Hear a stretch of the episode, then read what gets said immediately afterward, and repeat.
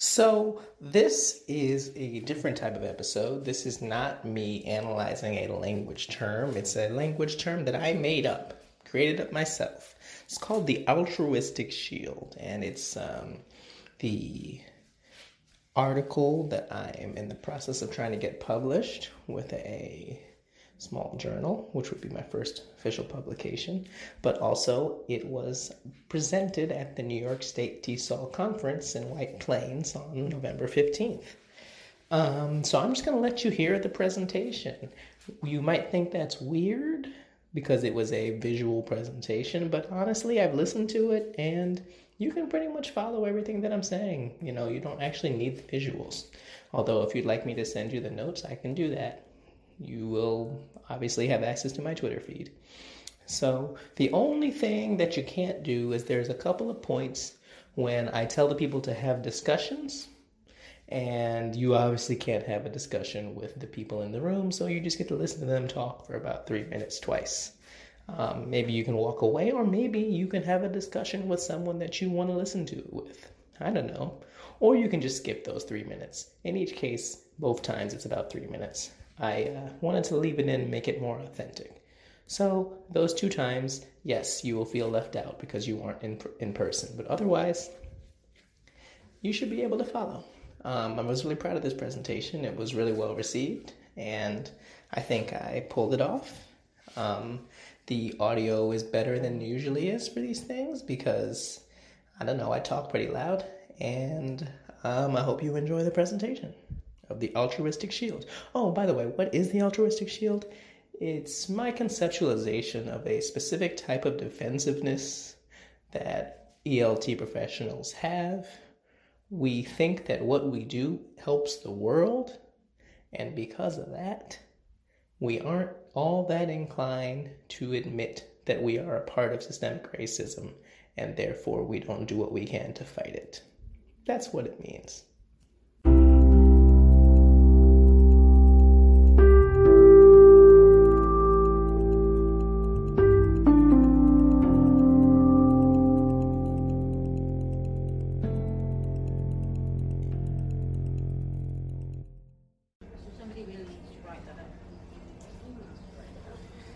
Okay, can you can you see?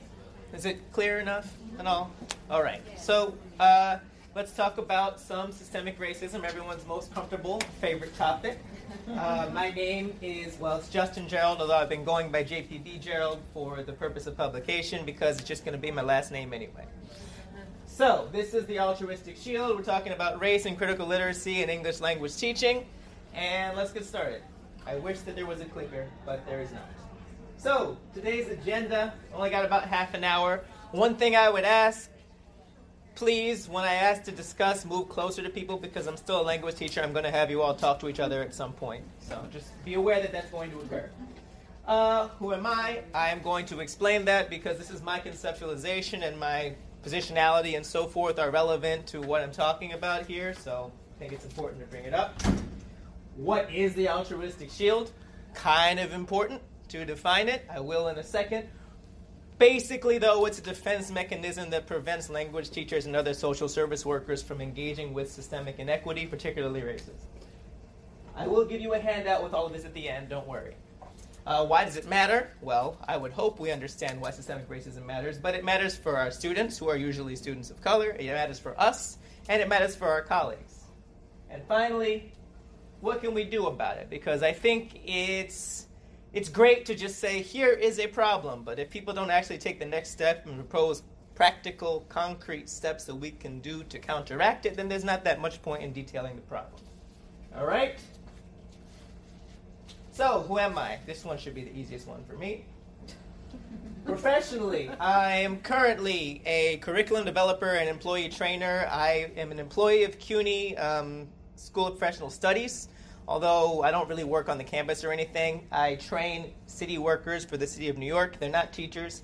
I'm not actually a language teacher right now, but my background, like all of you, is in TESOL. I got my MA at the new school in 2012, and I have about nine years in various TESOL roles and some managerial roles. Started in Korea, like many people start overseas. Academically, these days, I am in my second year, fourth semester as an EDD student at Hunter in instructional leadership, which is a very vague title. But basically, I feel like the degree means I'm being changed. Uh, I'm being trained to affect change in my field, and I've chosen to focus my research on the intersection between race and language education. And finally, this is the part I told you I was going to tell you about personally. In case you can't tell, I'm black. I've always been black, but um, one of the things that's important about that is that I didn't really think too much about what impact that was having on me and my work until a couple of years ago. I was always pretty much the only black face where I was, aside from with my family, obviously. And I started doing some reading and really thinking about what psychological, emotional, mental, etc. impacts that was having. And it really started to bother me. So I started to talk to people about it. And I realized people don't really want to talk about race, especially when it comes to language education, even though we are usually teaching students of color. So, what tended to happen when I would bring up race people would get defensive, right? There's a couple of different things that they would say when they were defensive, right? First, they would say, well, race is just a social construct. They're missing an article there. I'm sorry about that. Uh, race is just a social construct. Well, it's a power construct, but whatever kind of construct it is, it doesn't really matter because it still has an impact on people. So, fine. Or they would bring up these things. They would talk about culture or diversity. Now, culture is very important. I've probably heard that word about 45 times today, but it's not the same thing as race.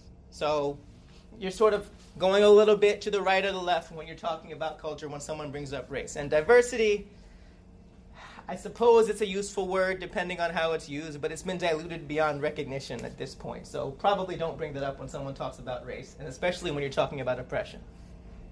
Or they would say that they weren't racist, which is not what I said, but that was very clear that they wanted me to know that they weren't racist. And I got tired of arguing with people because arguing with people about race doesn't really change anybody's mind. So I started reading and writing because I'm a nerd, and I decided that there had to be a way to describe all the things that were happening in these conversations and in the field. And I came up with the term which I called the altruistic shield. So, that is a lot of words. Don't worry, I have that exact same definition on this paper that I'm going to give you. But basically, the altruistic shield is a psychological mechanism among ELT professionals which allows us to exempt ourselves from acknowledging our role in perpetuating systemic racism and other forms of inequity by virtue of the altruistic or self sacrificial nature of our work. I said the whole thing without taking a breath. That's good. all right, please pass these around. It has all this on it. So, I don't want to say this only happens among our field, right? This is not uh, just a language teacher thing. I'm speaking of language teachers because I am a language teacher, but you would see this sort of thing in social work. You would certainly see this sort of thing in medicine. You would certainly see this sort of thing in nonprofits. I spent a long time in nonprofits, and boy, do you see it there, right? Anything that can be seen like professionally as a social good. But since this is my background, I chose to focus my conceptualization on ELT, and because I want to do my writing in that field, that's just where it is. But it doesn't mean we are the worst or we're bad or something like that. That's just what I do or what I have been doing. Now, I chose the uh, first person here because I'm not pointing the finger out at all of you, right? I am part of this as well. Just because I'm black doesn't mean I can't perpetuate systemic racism. Um, I started my career by accepting a native speaker only job in Korea. I hadn't thought about it at the time. I didn't realize it was necessarily a problem. I was 21, but that's not really an excuse.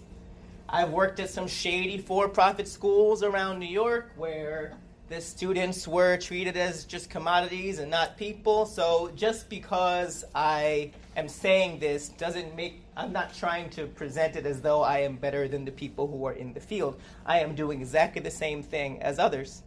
And I want to be clear that this is something we all have to work on. You can't just not be part of systemic racism because you decided you aren't personally racist. That's kind of the whole point. A brief, oh, right, that's the next slide. Just some examples of systemic racism in the field, some things you may know, but maybe you don't. Uh, I just talked about this, right? When they recruit native teachers, they don't say white native teachers, but that's kind of what they mean a lot of the time. Uh, I know Jack was talking about potentially going overseas to teach, right? That's something that I experienced, and I know that it was harder for me to get that job because of my race, and I did not know that. I got the job because I had a quote unquote elite undergraduate degree. Now, the and then even in private language schools, the opinions and the experiences of white teachers are valued over their colleagues, as shown in the study cited here. All the studies are at the end of the presentation if you want to look them up. Flores and Rosa, in a very important article and several articles since then, have conceptualized what they call raciolinguistic ideologies. I sound like I'm out of breath. Let me slow down. Um, and they focus on the perceived deficiencies of racialized users of the language. People who are using the same words in the same way but are perceived as deficient because of their race or their skin tone. Because the language is often conceptualized in the point of view of the oft unmentioned white listener. We say we're talking about the speaker, but it's thought of from the way that the white listener will or will not understand the speaker. Kubota, who has been writing about racism in TESOL for like 15 years, and she's still doing it. Bless her for it. Uh, she talks about how academic language itself is racialized. And when we talk about English for academic purposes, we're generally talking about this, even though we don't say it. What we consider legitimate and universal contains a racially discriminatory component. And then back to what I was saying before, we've been talking about native speaker in the field since before I was born. The oldest article I could find on native speakerism being a problem was from like 1984. Um, I guess I gave away my age there. But uh, the point is that it's not just language or nationality, there's a racial aspect, but like all of these things, we just don't really talk about it too much. And a brief note about intersectionality. Sometimes when I bring this up, people say, well, there's other forms of oppression. That is true. I agree. I'm focused on this because we don't really talk about race, but I agree that if you are trying to take anti racist actions like I'm recommending, you can't just leave out other forms of oppression, right? I say we should do things that are anti racist, and then you do something that's misogynist. That's not good, all right? It's not like we can only work on this one thing. It's like, no, part of anti racism is all these other forms of oppression. All right? We can't just simply ignore these other issues. So, well, I basically said this already. But basically, yes, we should be feminist, we should work against capitalism. All of these things that are causing these types of oppression, they're all intertwined in a deep, destructive, and dangerous way. So, now, people may want to argue about some of the terms I've included here. I'm focused on the racism aspect, but I just wanted to be clear that I am not ignoring other forms of oppression because they're all tied together in the field. So, let's talk a little bit about the things that combine to make the altruistic shield. Some of these terms you probably heard before. Some of these terms you may not have, and some of them it just depends on the way that I'm choosing to use them. So we'll talk about each one in a moment. First, I mean, if you can't see that, Microsoft Word only has so many graphics. I was trying to make like a martini glass, and then like it's like a cocktail, and then it becomes.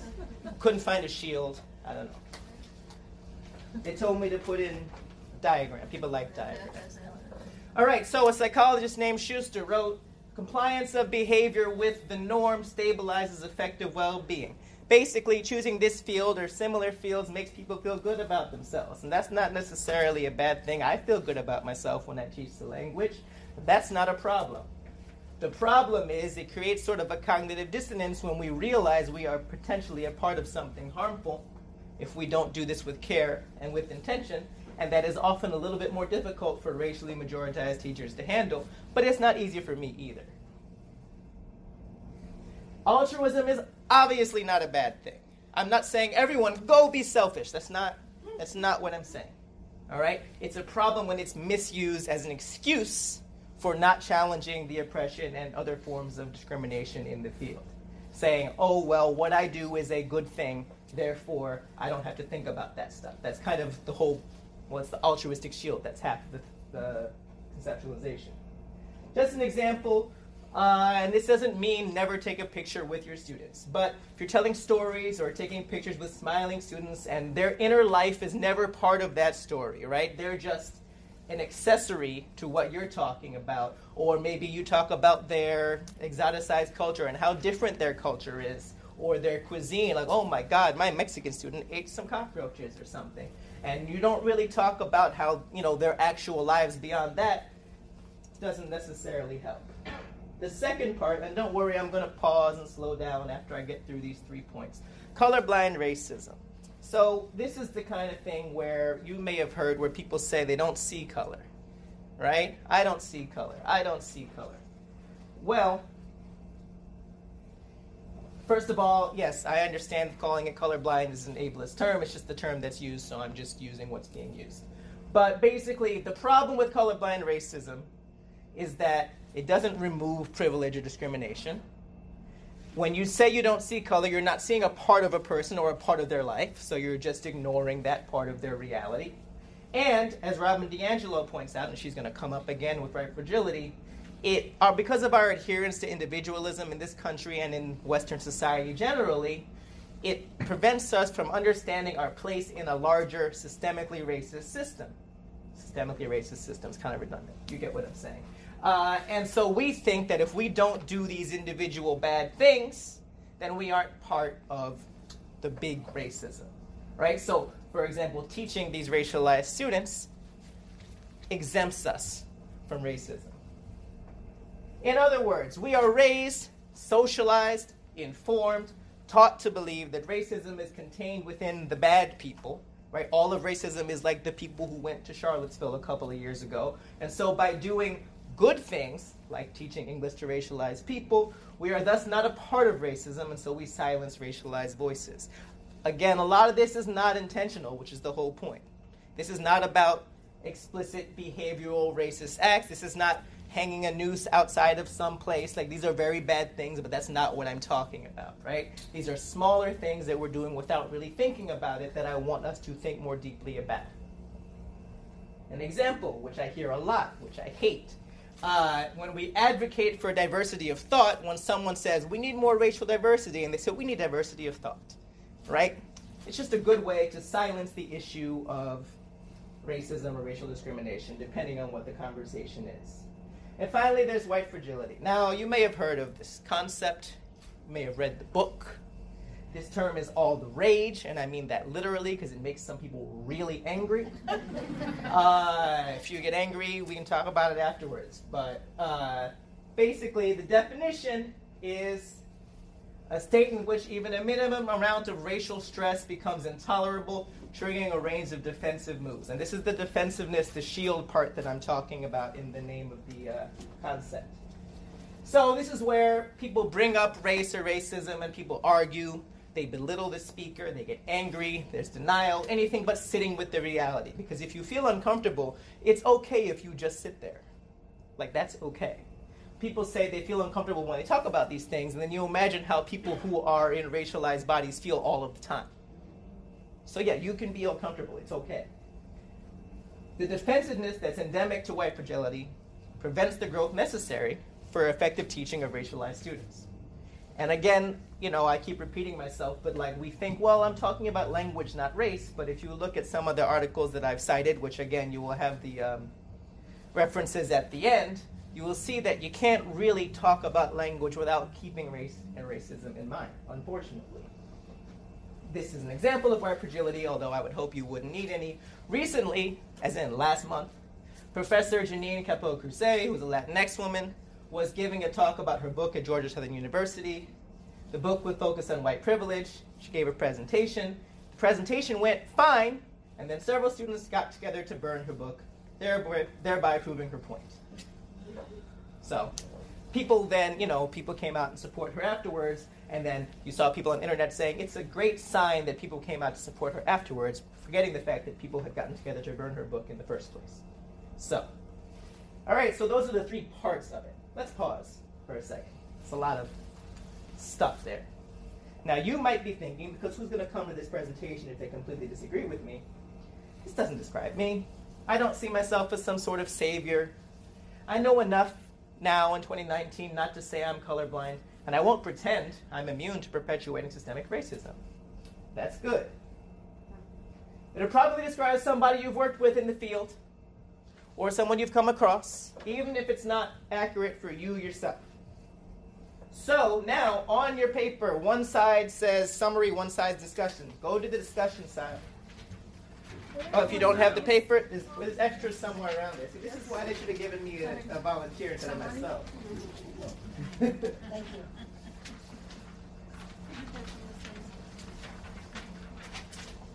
All the other things have volunteers, I'm my own volunteer. so anyway, now you have to talk to each other. So turn to your neighbor or neighbors plural, whatever. It doesn't have to be one. It could be two people. And ask, have you witnessed or personally, you can read it, personally expressed colorblind racism, white fragility, or some espousal of altruism as an excuse in your career in ELT? I'm going to give you, I don't know, three minutes. Go ahead. To teach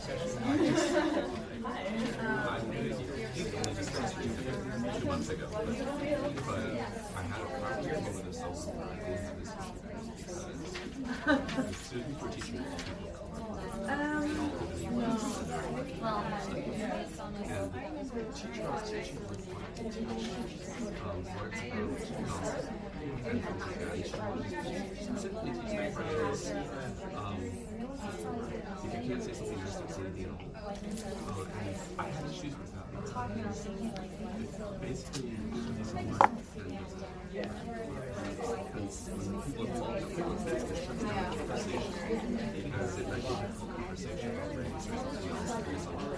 challenging so that becomes the necessary order to discuss it. I didn't want to teach that to kids because they're going to have to face issues as they live in society and that's the message they get it shuts them down and it forces their and so my challenge was not to express get this all the out in a way she did understand what it was that she was teaching and I was able to do that in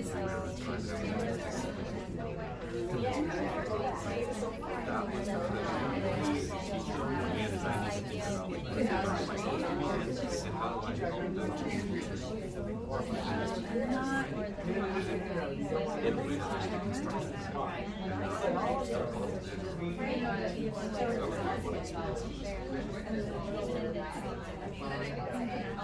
been on the receiving end. I've been on the receiving end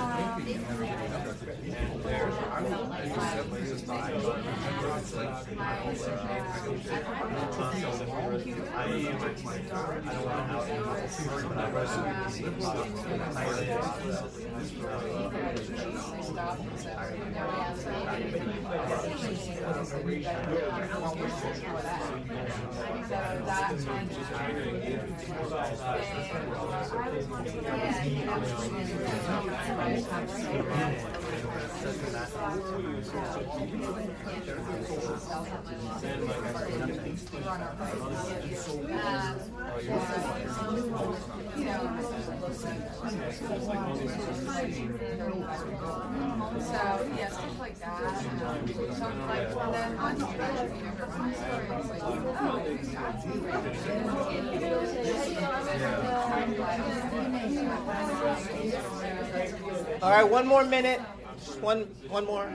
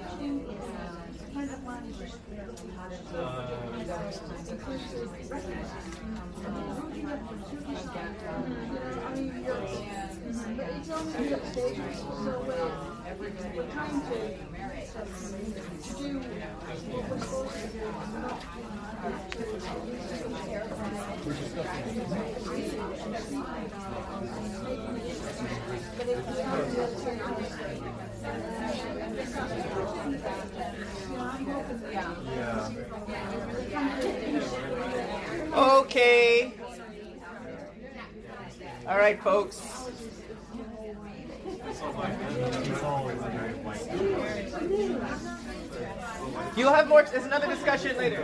Another discussion. All right. Glad people were talking. we'll have a chance to share out a little bit later. So, great. What we can do about it? Uh, I don't have all of the solutions. I don't know where you work uh, or study or whatever. Um, so I can't really say, well, in your place, the situation is like this. Or here's what you do on a daily basis, change it to that. I, I can't really say. I can really only say these two things that I think everybody can do. And broadly, they are challenge your context and change your consumption. What do I mean by those things? All right, so challenging your context.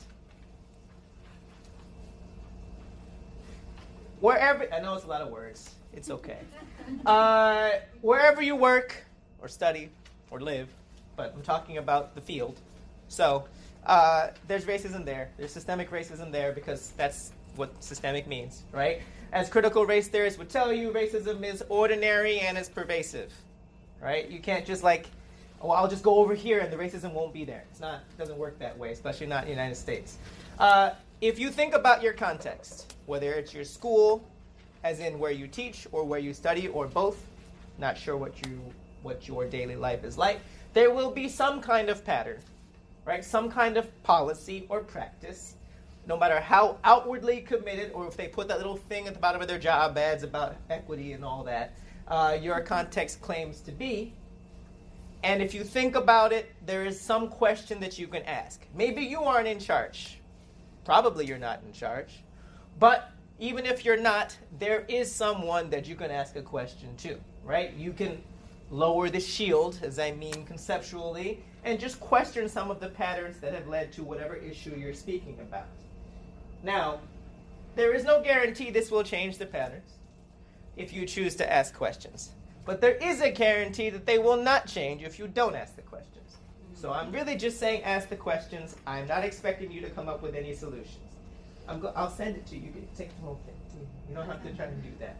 All right, and then changing your consumption. So I don't know what you spend your time reading. Who's writing it? You know? Do they offer alternative perspectives, or are they reifying and replicating the accent dialogue? Who, who's in their bibliography? Right? I'm not saying don't read white authors or something like that. I'm not saying don't read people from this country or whatever. And frankly, if you look at a list of names in the bibliography, you don't necessarily know. But if you think about it, right? If you spend a little bit of time in the bibliography, because I know sometimes if you read a journal article or a book, you say, I want to read those articles that it cited, right? Well, maybe when you start to look at these citations, you'll see, wait, they're kind of citing the same six people over and over again. I had a slide in here originally, but I wasn't entirely sure how hard the data was, and I didn't want people to be like, well, you know. But I've been doing some uh, research personally about citations, and one of the things I've found is that articles that, at least in my judgment, have been seeking to challenge the status quo cite like twice as many authors of color than articles that don't. So, if you are looking at articles that challenge the status quo, chances are you're going to read a lot more people who look a little bit different. Think about your own piece of writing. If you are someone who has published or is trying to publish or whatever, can you change, can you update how many voices of color are in your bibliography? Again, I said earlier, I'm not saying this is the only type of oppression or exclusion there is, so obviously you should include more women, more people from different countries, religions, and so forth. But if I say, if I say just all forms of diversity, then racism will get lost. And that's my point. So now you can, oh, right, forgot about this slide. As we saw in the most recent book by Dr. Kendi, racial inequity is a problem of bad policy, not bad people. That is not to be taken all the way in the other direction so as it absolves actual bad people of what they're doing. However, it's the policies that really need to change. I really don't care how good of people people are. It's just the policies and the patterns that they're practicing. So if you seek out, cite, share, because sometimes you're not writing anything, but you could be saying, hey, read this article with your colleagues or your friends or other people in the field. Is this going to take systemic racism out of the field? No, because it was founded on it, just like the country. But if we all deepen our critical literacy, because you're wondering where was that in the subtitle, well, there it is. If we read, share, and cite different sources, we can make the smallest of shifts in power, because power is really what it's about, and may one day tip the balance towards those who have been marginalized. So now you can talk again. This is the second discussion. It's also it's also on the paper. But think about all right. So I mentioned two things in challenging your context or citing different so, sorry or uh, changing your consumption. What is one thing you can do? Could be those things. Could be something else that will work against systemic racism, either in your context or in the field in general. Take two to three more minutes on this one. Go ahead.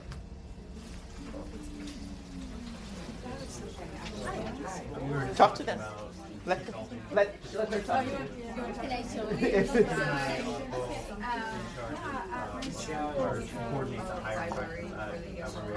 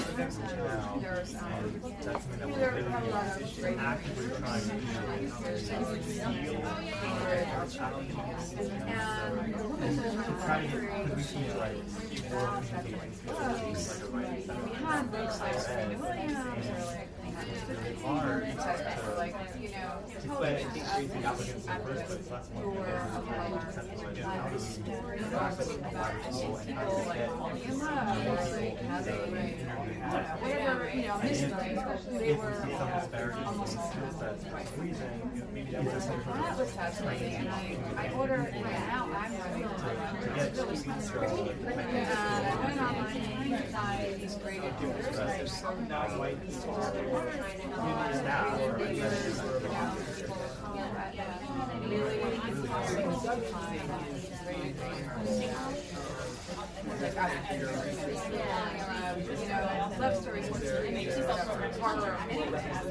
So that was I don't know. You know, but it's it's um you know. And do gravitate towards you see you know, they, fly off the shelves. Um, they're, and that was what said to me. There's a picture of someone who's black, color, African, and Latin American, just grab it. And so that was the idea,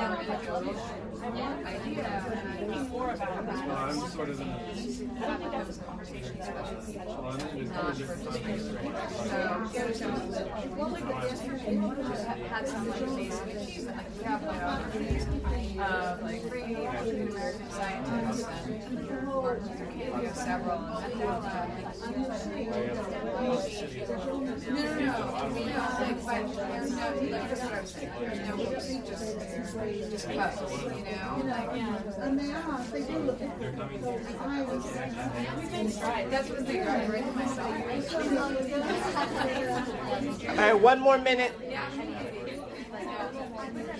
you myself.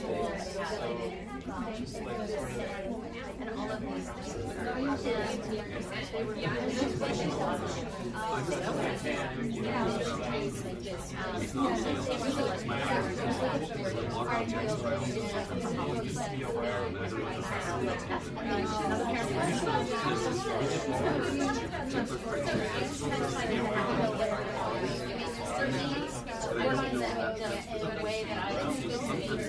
minute.